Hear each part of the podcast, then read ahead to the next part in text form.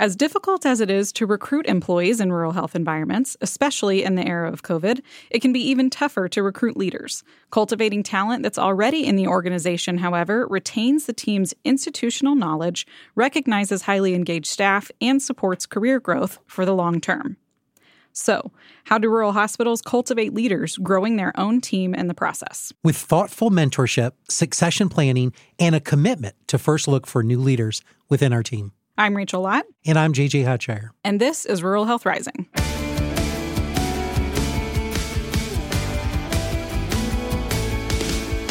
Welcome to episode 38 of Rural Health Rising. I'm JJ Hodshire, President and Chief Executive Officer of Hillsdale Hospital. And I'm Rachel Lott, Director of Marketing and Development.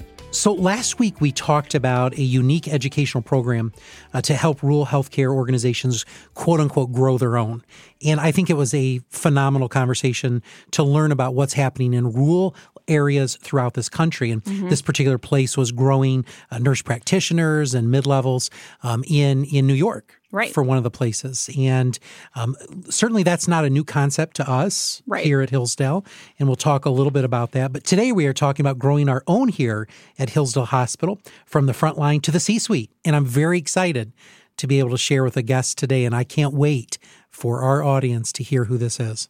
That's right. We are talking with a leader in our organization who is stepping into a new role, but is certainly not new to us, our team, or our patients. Not at all, Rachel. Our guest today is Megan Campbell.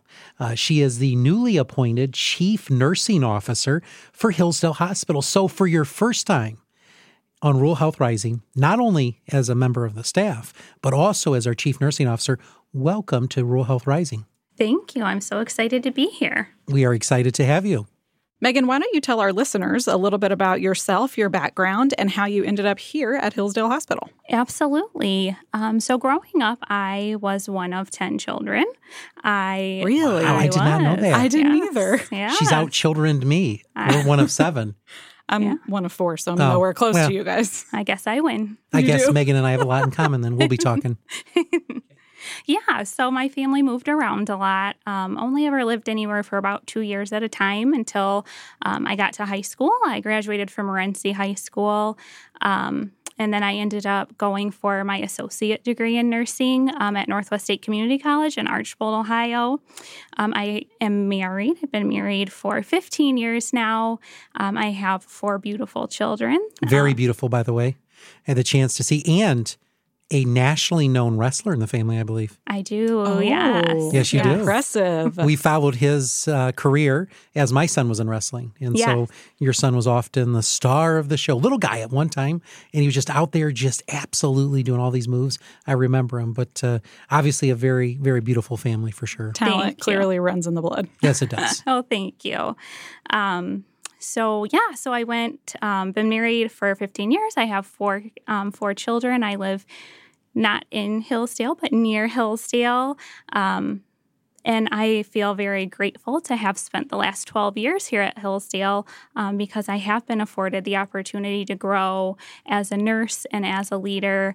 Um, I've been given opportunities to return. Um, I got to go for my bachelor's degree, um, which I received through Spring Arbor University. Um, just it's been a wonderful experience. It's like a family here, um, and one that wants to see me succeed, which I'm very grateful for. You know, it's uh, often been said to me, you we I've been here 11 years now and uh, I've had many opportunities to cross pathways. And you've really risen through the ranks uh, in a very short time, um, but uh, certainly without notice. Uh, certainly not without notice, because uh, your talent was first introduced to us when you were doing some kind of charge nurse responsibilities. Uh, and then you moved to a manager and you did that remarkably well. And then now uh, it made it very easy for me to make you the chief nursing officer here, even though you know plenty of applicants that were seeking the position. It only made sense, you know, to to cultivate the talent that we have with Megan and to see that come to fruition. Um, I'm excited for what the future is going to bring us. I really am. I am too. I I um I love the passion that I think our leadership team here has, and the vision and the drive. Um, we all see or share the mission of making sure we keep this hospital in our community so that we can serve the people that we love and um, I, I see only great things for us in the future. Absolutely. You just have to promise me one thing. Unlike last week, you can't be here until midnight. Okay, I know that was a rough a rough time for you, but you gotta you just have to scale back just a little bit. Okay, Megan. All right, deal. So now that we've established who you are and what you do, let's start with the why. Now we do this on every episode, so we get to know our guests just a little bit better. So Megan, what is your why? What motivates you? What gets you up out of bed in the morning?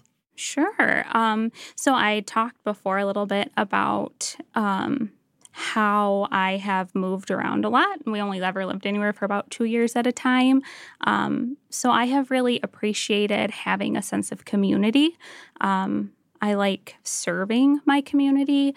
Um, I like that my children are growing up in a community where they are supported and you know i, I know they're safe um, and i know that we have the resources that we need to take care of them. So i feel that i'm able to contribute to that both as a nurse and as a leader um, making sure that this hospital stays functional so we can continue to do those things.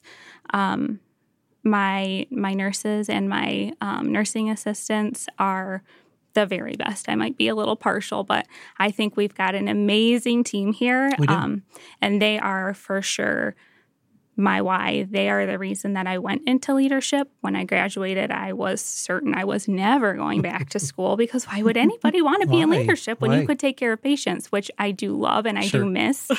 But, and you're still doing. Yeah, true, right? True. Never ends. but um, when you see how hard your fellow nurses are working, I have that desire to make their lives a little bit better. And what can I do to advocate for them and make sure that they have what they need to give our patients what they need. Um, so that is a very big driving force for why I do what I do. And then obviously, um, my family, uh, I need to be able to support them. So there's there's that. there's that. but, that and the alarm clock in the morning, yeah, right? Yeah, exactly. the opportunity clock, right? That's right. Oh, I like that. I've never Cannot heard alarm that us in life. It's got to give us the opportunity to wake up. Ooh, Yeah. opportunity clock. See, I'm going to to use that that. Write that down. Make a note. Make a note. Um, but yeah, I like being able to set um, a good example for them of what hard work gets you, um, and and what's important in life, which is you know giving back and taking care of of people and having passion and drive and doing what's important. So You know, one of the aspects that you hit on was coming back. You know, and part what what our episodes really focus on on Rural Health Rising or the the rural aspect of healthcare. Uh, and you came back to a rural community. Now you could have went anywhere, right? true. You could have gone to big cities and you chose to come back to this environment. I think what's important for our listeners to hear is if you're considering changing careers, you're considering nursing, you're considering, you're listening as you're getting ready to graduate, um, there is some benefits of coming to a rural community. The family aspect, the safety and security, those are all very important reasons. The other issue that, Megan, I think, and we'll probably get into it later in the show, is the diversity that you get in nursing when you're in a small hospital. It's kind of like the general surgeon who's not just doing one task. He's doing everything. You know they they say and as crude as it may sound from butts to guts you know we do it all. And that's really there's some truth in that. So it's remarkable that you came back to a rural community. It's remarkable that you stayed here and that you're ready to lead our team. So that's an important why and i thank you for sharing it And if we just take that back one more step, um, Megan, I want to hear a little bit about what got you interested in nursing in the first place. You know, before you even went to school or started your career, what made you choose this profession?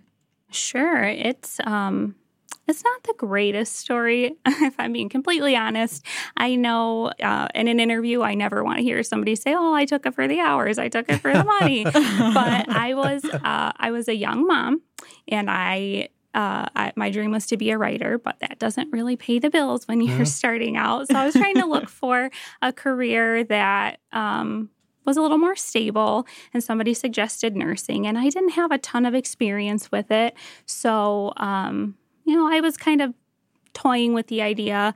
And then when I actually went to have my son, I had two very different nurses that um, deeply impacted me. And one was not very nice. She was very judgmental because of my age. no Um, way she, you know, she did not respect my wishes. She she went against, you know, what I had asked her to do, and she was just she just wasn't nice. So uh, I had a very rough night my first night because of all of that. And mm-hmm. then the mm-hmm. next day, the next nurse came in and she just loved on me, and she made me feel like you can, I could do it. Mm-hmm. I was supported. She was going to be there to make sure I I was successful and I could go home and take care of this baby. Mm. Um, and that was the moment where I was like, nurses make all the difference. Mm-hmm. Excellent point. Yeah, they. I mean, they totally change the course of your hospital stay. Um, and I wanted to be that person for somebody because patients come in and they're scared, whether mm-hmm. they're having a baby, uh, whether they're you know here with COVID or pneumonia or surgery. They're scared, mm-hmm. and having that nurse who can be there to educate them and to support them and sometimes just to sit and hold their hand or listen. I wanted to be that nurse for them. So that was kind of what when I first started, I didn't know what I wanted to do, but that was what really drove it home like I that's what I want to be. I want to be that for somebody. You know, and many times we forget Rachel and Megan to a certain extent where when we're serving our patients and we've had a bad day, this is something you've remembered for 15 years. Yeah. It is so important for us mm-hmm. to be mm-hmm. on point every day. And we have a slogan every patient, every time, always. And I think that is so important. To your point, you know, you had a situation, thank God you got the second nurse the second day. yeah. Mm-hmm. Because that could have been an ugly order if she would have been the first nurse that you had and then the bad nurse been the second nurse. But it is very powerful about what we can see in healthcare. And it also impacts the healing in our mentality. And you probably left there that second day after that wonderful nurse thinking, I got this, I'm empowered. And the important role that nurses play, I think, is just so critical. Mm-hmm. And I think it's funny that you said it wasn't the greatest story because I had chills when you were talking about that. Oh, so well, that you. I think that's a very powerful story because it clearly demonstrates the why for yes. so many nurses. And it's like you said, to be that person that makes sure the patient has the best experience because nurses are the backbone of a hospital and of, uh, you know, of a patient's experience. That's right. So, okay, Megan, you go to school, you do your clinicals, you're at another hospital somewhere, you pass all those terrible, tough exams, uh, you get all your certifications in place. Um, question is uh, how do you decide on what to do next because there are many different levels of healthcare, many different fields, many different specialties, many different hospitals from doctors' offices. So you yourself didn't come to Hillsdale right away, though, did you? No, I did not. I was living in Ohio at the time. And, uh, you know, right out of nursing school, I had lots of dreams for what I was going to do, which were quickly shut down based on availability and the fact that they, everybody wants you to have experience. So, oh, yes. um, I was very passionate about OB um, based on my my experience and wanting to be that nurse. Mm-hmm. So that's what I wanted. Um, I was never ever going to work in a long term care facility, and I was never ever going to work on med surg. So my very first job was in a long term care facility. um, I was there for about six months, and then I had a friend who worked here um, who was like, "You have got to come here. This is such a great place to be. Um, we have such a wonderful team. You would love it, and they would love you." And I uh, I debated because I, I was given up a full time job to come here casually. Oh, wow. Oh, wow. Um, it's a leap of faith. So it was. Mm-hmm. It really was. Um, With 27 children, or how many at that time? Only, only, only one at Only one time. at the time. Okay. All right. That's a leap of faith, though. Yeah, it you know, was. it, was a, it was a really tough decision. Yeah. Um, the best one I think I've ever made. I, I could not be happier with my decision, but it was a agree. tough decision at the time. I agree. Mm-hmm. Um, so I came and took a med surg position, which, you know, I also thought I would never do and loved it. Like, it, you know, I feel like sometimes med surg, uh, isn't respected like it Gets should It's a bad be. rap sometimes, it does. not it? I know it that. Does. It but does. we we get everything on med surg. I've taken care of OB patients on med surg. Um, we have you know patients who have their surgeries. We have yeah. chest pains, patients who are having heart active yeah. heart attacks that we have to fly out from our floor. We get to see everything. You, see it all. you do, mm-hmm. and you learn time management, and you learn critical thinking and assessment. And I just kind, you know, I just fell in love with it. Um, and it also gave me the opportunity to float to other departments, which I also enjoyed. I like to I like to learn new things. Mm-hmm. Um, so I had the opportunity to work in our step down unit and our critical care unit. I did get my opportunity to work over in OB. Um, ER. I got to do a little bit of everything, which I really liked. Um, it made me well rounded, and like JJ mentioned earlier, you you build your skills when you sure do when you get the opportunity to try different things. So um, I loved that. And after um, a couple years, I was uh, given the opportunity to start floating to supervision. So that's where I kind of got my first taste of leadership. Um, and I would just fill in here and there as they needed me uh, until a full time position opened up.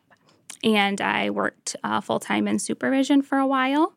I um, took a charge nurse position um, working with our clinical nurse manager for MedSurg and ICU, which um, I really enjoyed but I went back to school to get my bachelor's and um, then found out shortly after I was pregnant again and uh, and thought maybe I need something that will be a little more flexible for my schedule. So I went to infection control.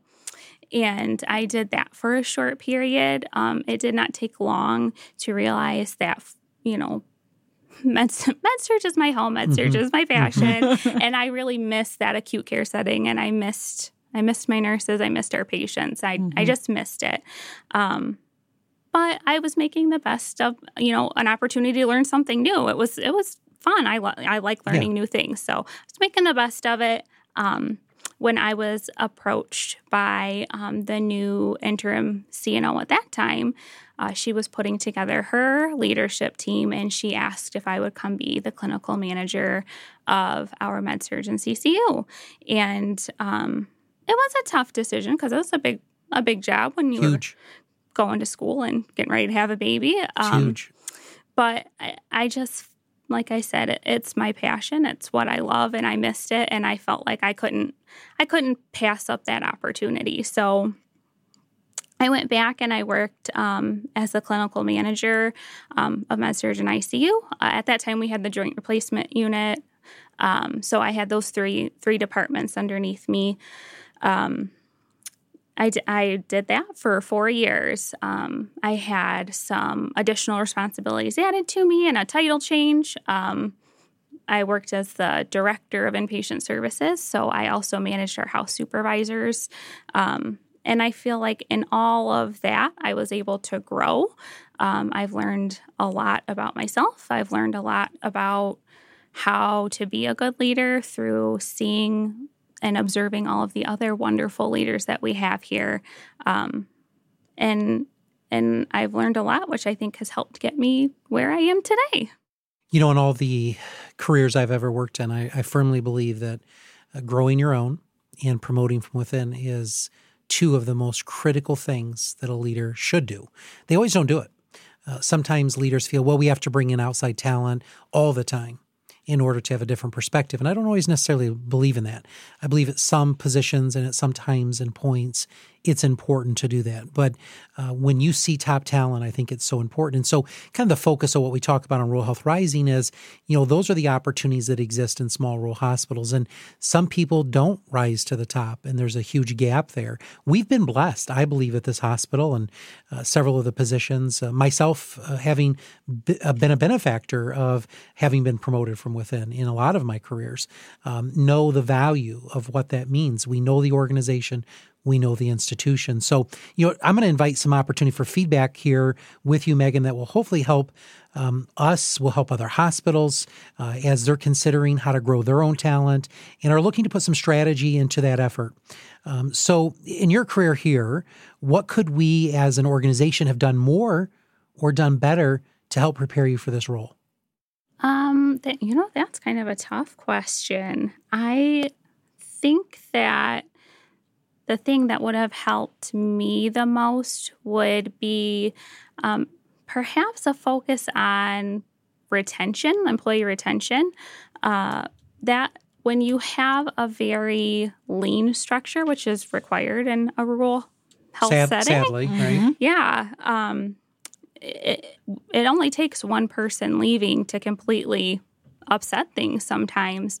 So, a focus on um, employee engagement and retention and maybe a more proactive approach to like making sure managers feel supported um, which I know we're we're working on now, looking at mm-hmm. more flexibility and how can we make sure our managers' needs are getting met.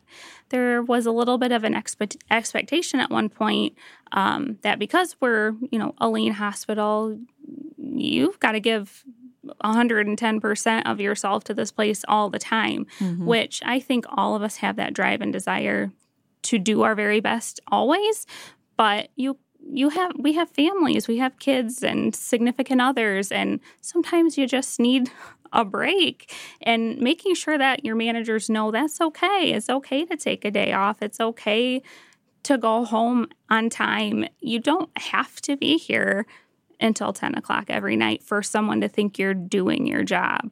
Um, and I think I have seen that change and it's appreciated, I think, by by all of leadership. I think it's a it's a, a good change and we're moving in the right direction in that aspect. You, you know, Megan, leader burnout is the one and the the topic that we hear conferences, news articles, periodicals, and in healthcare magazines is about how do you how do you conquer leader burnout. And I think we're trying some initiatives and some strategies here. But you are absolutely correct. I mean, my wife, as you know, was a chief nursing officer at a small rural hospital, and she uh, you know she would work literally 70, 80 hours a week, and there's no joke about that. And I watched you know, top talent. I watch the fire and passion in her eyes grow dim at times because it's so overwhelming, especially when you have this expectation that giving 110 is just not enough you got to give 125.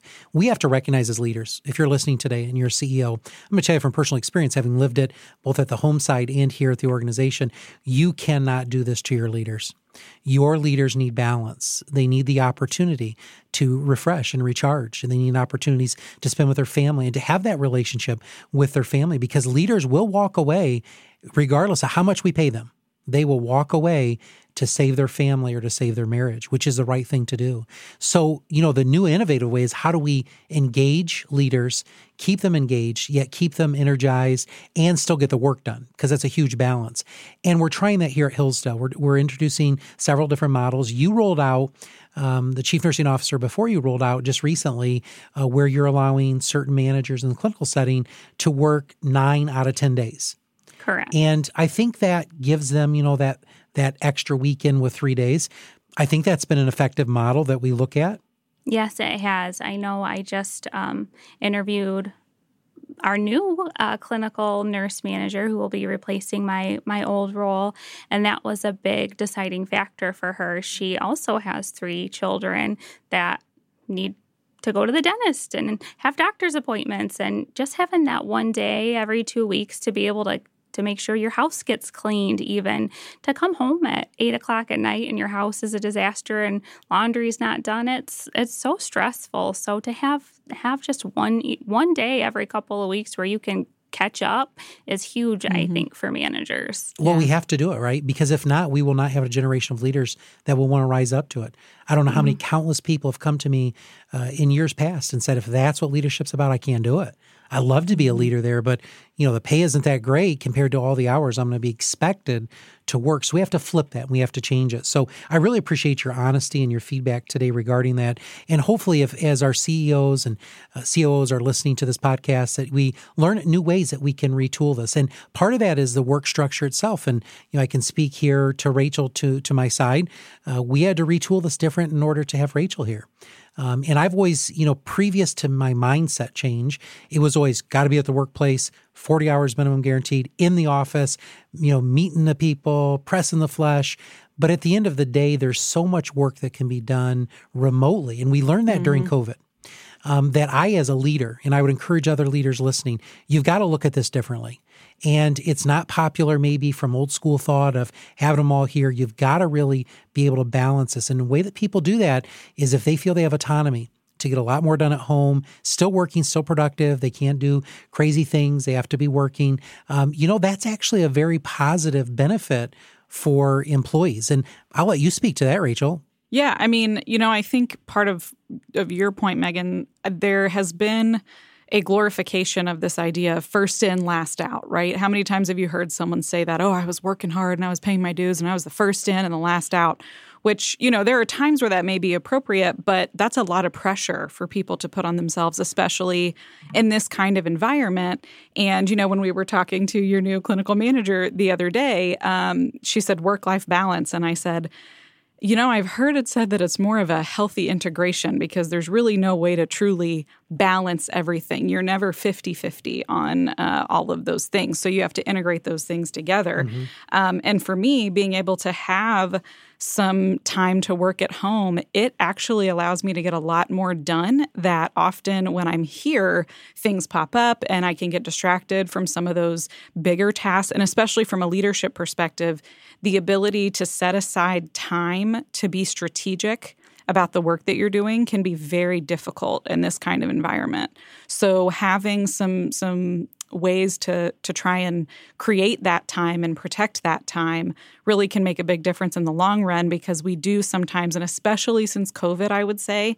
um, and i don't necessarily think that i've done a great job of this myself but i've had more opportunity to do it because of that flexibility. But we've been in kind of a mindset of like just our heads down and we just have to keep going and keep going and keep going and kind of have been in survival mode.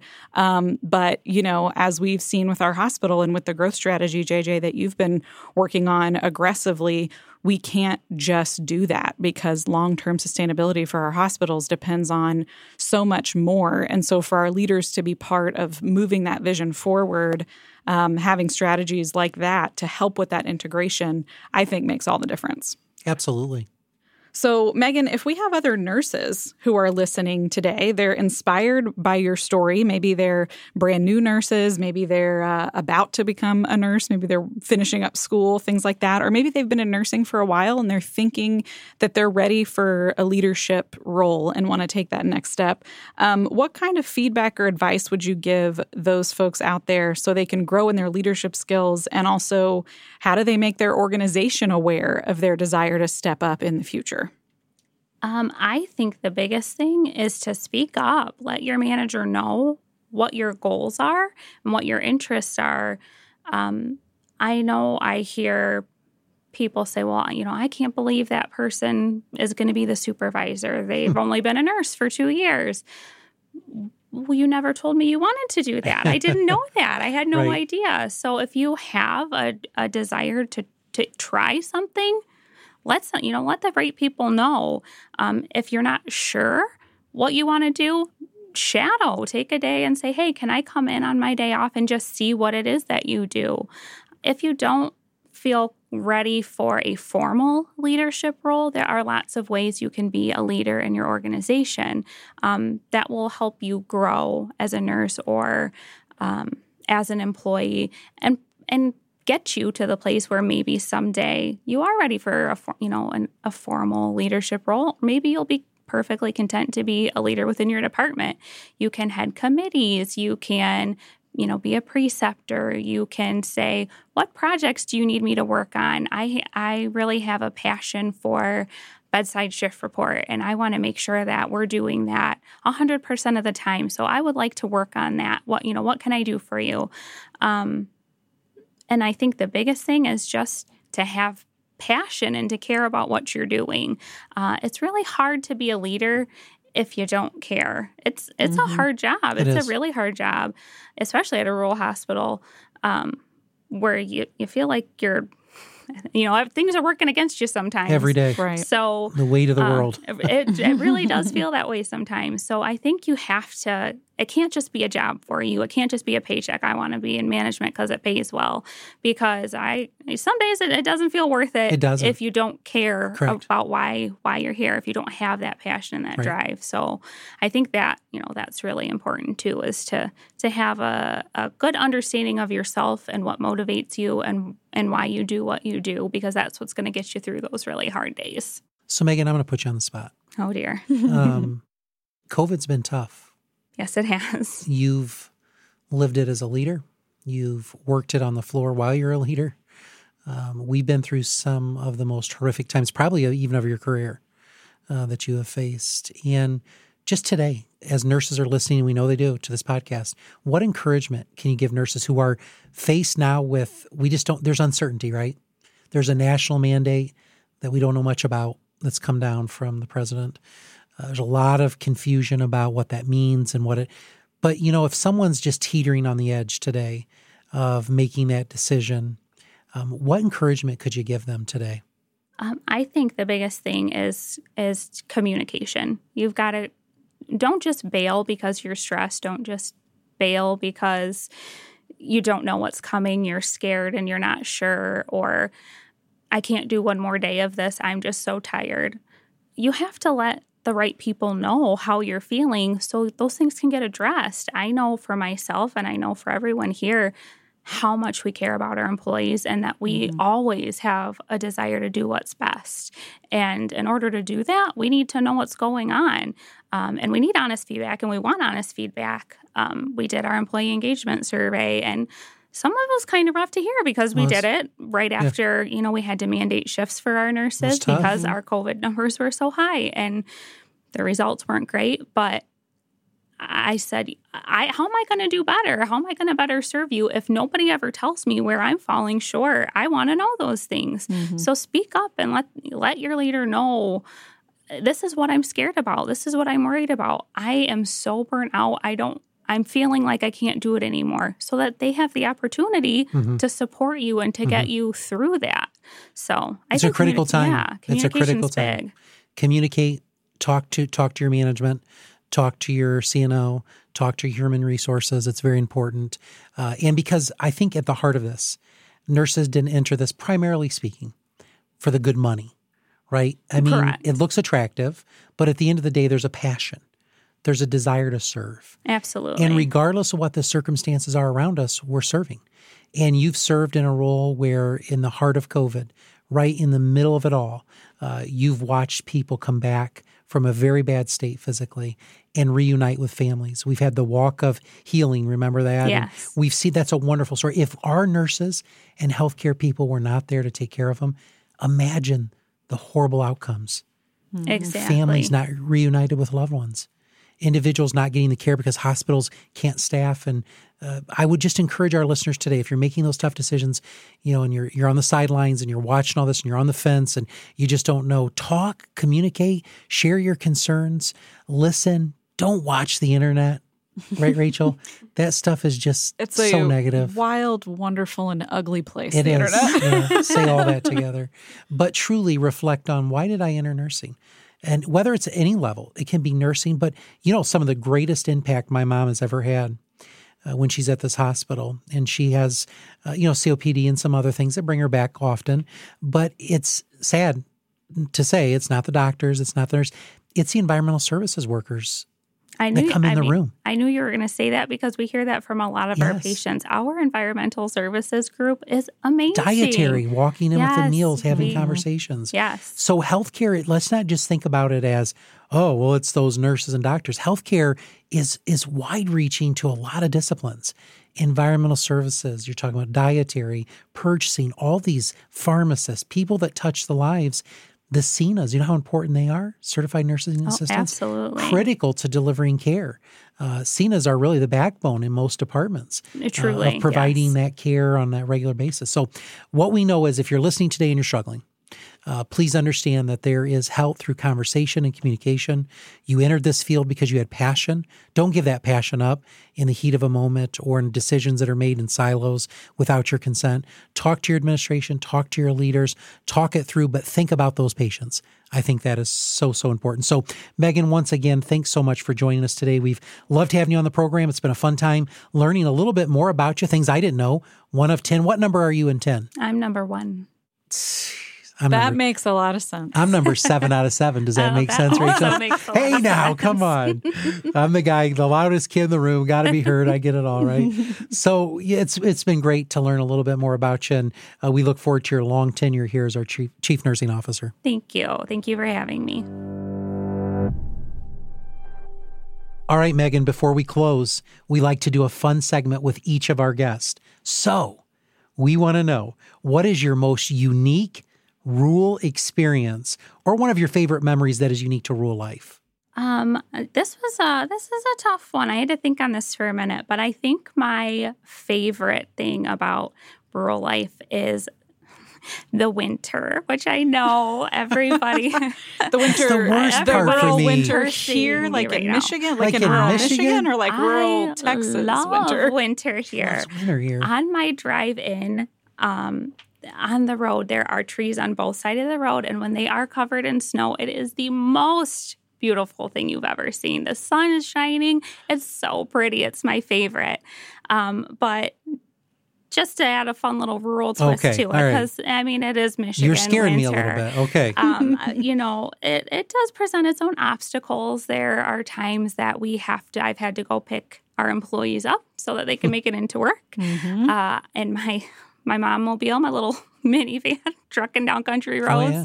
We've had pa- or employees ride their snowmobiles and their four wheelers and drive in their own snow plows. And Oh, yeah. um, I've had to stay, you know, at the hospital on occasion because the weather was bad and I needed to make sure I'd be here for my shift. So um, I think there's a lot of obstacles you face in the winter, but it's still worth it because it's Ugh. so beautiful.